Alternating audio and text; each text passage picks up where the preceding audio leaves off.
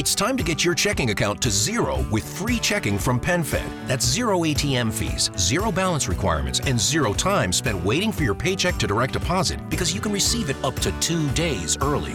Open your account with just $25 and see how big zero can be. Apply online today at penfed.org slash free checking. Early direct deposit eligibility may vary between pay periods and timing of payer's funding. To receive any advertised product, you must become a member of PenFed, insured by NCUA. C'è stato perfino un segretario di partito mio amico che è andato a fare un brindisi, però poi siccome Dio c'è ha pigliato il Covid. Beh, più che Dio, considerando che parliamo di zingaretti, direi la legge di Murphy.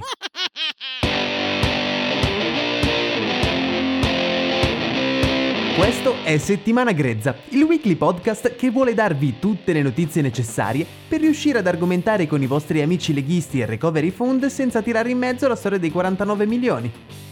Ti occupi, parli con me. No, ho capito, però è difficile parlare. Se volete dire che Giuseppe Conte è migliore di Papa Francesco, ditelo voi. Beh, come in Netflix ci sono 18 documentari sul pianeta Terra, il nostro pianeta, Notte sul pianeta, il pianeta assurdo, sì, c'è anche quello. Quello in cui gli animali vengono doppiati stile paperissima. Beh, comunque, dato il successo del documentario di settimana scorsa, continuiamo anche questa settimana sperando non arrivi il momento di doppiare Salvini con vocini ed effetti strani.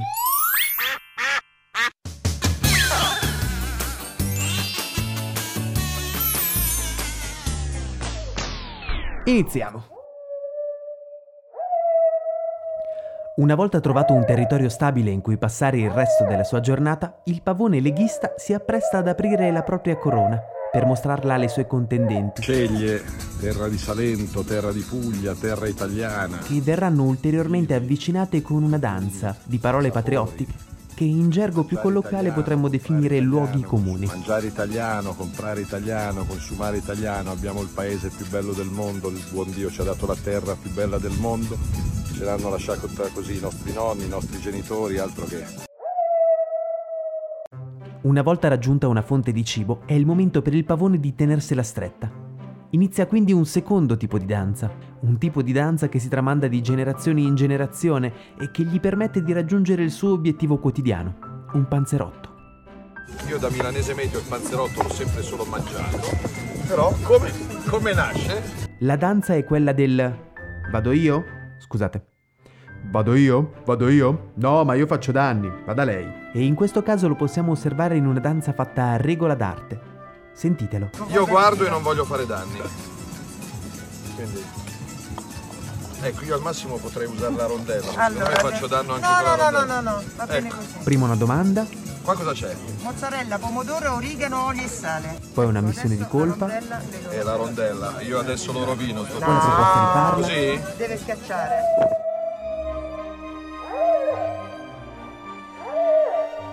Ora però è il momento di passare sul secondo pasto della giornata. Di nuovo viene applicata la tecnica del Vado io? Vado io? No, ma io faccio danni, faccia lei. Eh, io non ho capito. Non lo si cravate, non lo si cravate. Però lo mangio. Vabbè, l'importante è che è Ecco, ora il pasto è concluso ed è ora di spostarsi su sempre nuovi lidi, rigorosamente lontani da altri stati europei però, eh? Altro che andare a chiedere col cappello in mano una mano a olandesi, lussemburghesi o tedeschi. Orgoglio italiano, compriamo italiano, mangiamo italiano. fino ad assumere ieri la decisione di approvare per la prima volta, per la prima volta un ambizioso programma di rilancio finanziandolo tramite l'emissione di titoli di debito autenticamente europei. In questo modo si è realizzato ieri un radicale mutamento di prospettiva. In passato si tendeva, non lo dimentichiamo, a intervenire nel segno del rigore, affidandosi a logiche di austerity, che si sono poi rivelate, lo sappiamo, inadeguate, finendo per deprimere il tessuto sociale e produttivo, comprimendo finanche la crescita.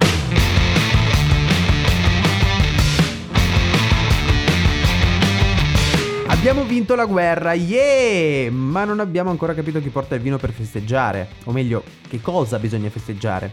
La notizia della settimana è l'approvazione di questo recovery fund. Found, boh, come si dice, si scrive fund. che sì, viene narrata come una vittoria di Conte sui cattivoni olandesi. Oltretutto il luogo in cui adesso Mediaset ha spostato la sede legale.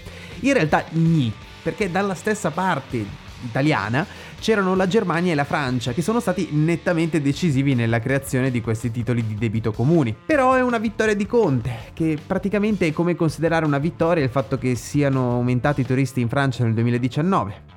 Sì, figo. Poi molti saranno venuti anche in Italia perché lo sappiamo, l'unica attrattiva della Francia è la Gioconda, no? In ogni caso questi soldi arriveranno e l'Italia sarà quella che ne beneficerà di più. E chissà come saranno utilizzati, se per mandare in pensione anche i nostri animali domestici o per una nuova quota 100. Oppure un'ottima idea finanziare la compagnia di bandiera. Forse i famosi stati frugali un po' di ragione ce l'avevano in partenza, eh. È un po' come dare nuovamente a Il Volo una stanza d'hotel. Non l'avete capita, vero? Cercate su Google Il Volo, Albergo e Feci. No, non il passato remoto. Partiamo dal presupposto che a mio parere le priorità del nostro paese, dell'informazione e dell'indignazione dovrebbero essere altre, soprattutto in questo momento, però, visto che... va bene, pa- parliamone. Andiamo con ordine. Allora, il titolo di questo giornale dice Chiara Ferragni riduce il Botticelli ad un tormentone social, a parte che vorrei capire che cazzo sia un tormentone social, ma va bene.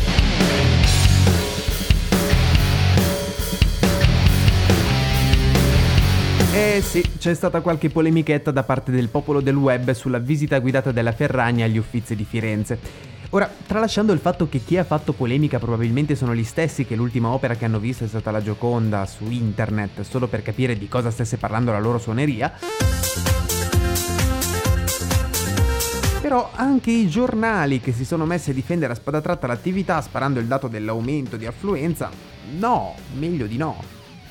Cioè, va bene tutto, complimenti al direttore degli Uffizi che ha fatto parlare del museo in ambiti pop, cosa che probabilmente non accadeva dai tempi dell'alluvione dell'Arno. Però, come dato, facciare il 27% di visitatori under 25 rispetto al weekend precedente è un po' un dato azzardato, non nel pratico, eh. Può benissimo essere che la Ferragni faccia aumentare il numero di visitatori futuri, ma prendere un dato di due giorni subito successivi è un po' too much. Cioè, e attribuire un effetto a una causa un po' traballante, come se aprendo un libro di storia si leggesse che tutto quello che è successo nel ventennio è accaduto per colpa degli ebrei che erano antipatici, non perché stavano aumentando le correnti di pensiero antisemite causate dagli ebrei che stavano antipatici. Aspetta, forse è meglio non continuare questo. Chiudiamo senza battuta finale. Eh? Mm. Alleggiano. La gente in preda al panico, urla, gente che urla.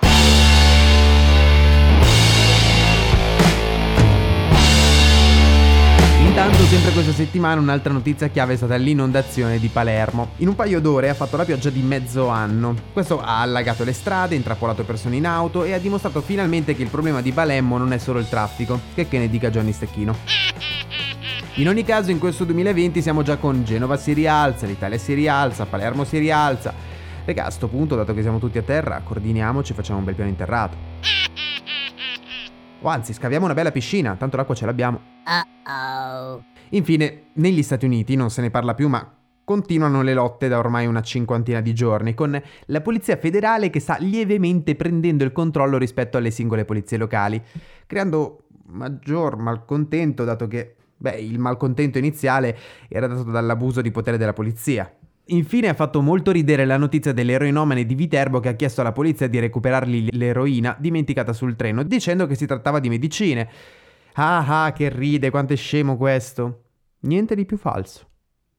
No, era solo abituato così, magari era di Piacenza. Sì, perché, come dice Vice, questa mattina a Piacenza sono stati arrestati sei carabinieri e altre sei persone, e per la prima volta è stato disposto un sequestro preventivo di un'intera caserma quella di Levante, a Piacenza appunto, con anche il comandante agli arresti domiciliari. Riprendendo proprio Vice, tra le ipotesi di accusa c'è una certificazione falsa fornita da un carabiniere a uno spacciatore che l'ha usata per rifornirsi di droga a Milano durante la quarantena, diversi pestaggi, tra cui quello di un cittadino arrestato ingiustamente accusato di spaccio con prove false costruite ad arte e un altro militare avrebbe gestito un'attività di spaccio attraverso un pusher di fiducia. Quindi che sia di lezione per l'eroinomane, la prossima volta non chiedere di recuperartela, comprala di nuovo.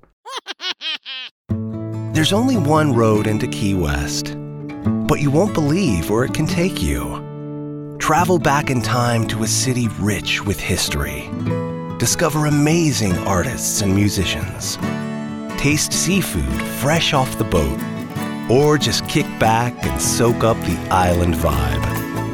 For more about Key West, visit FLAKeys.com. Key West, close to perfect, far from normal.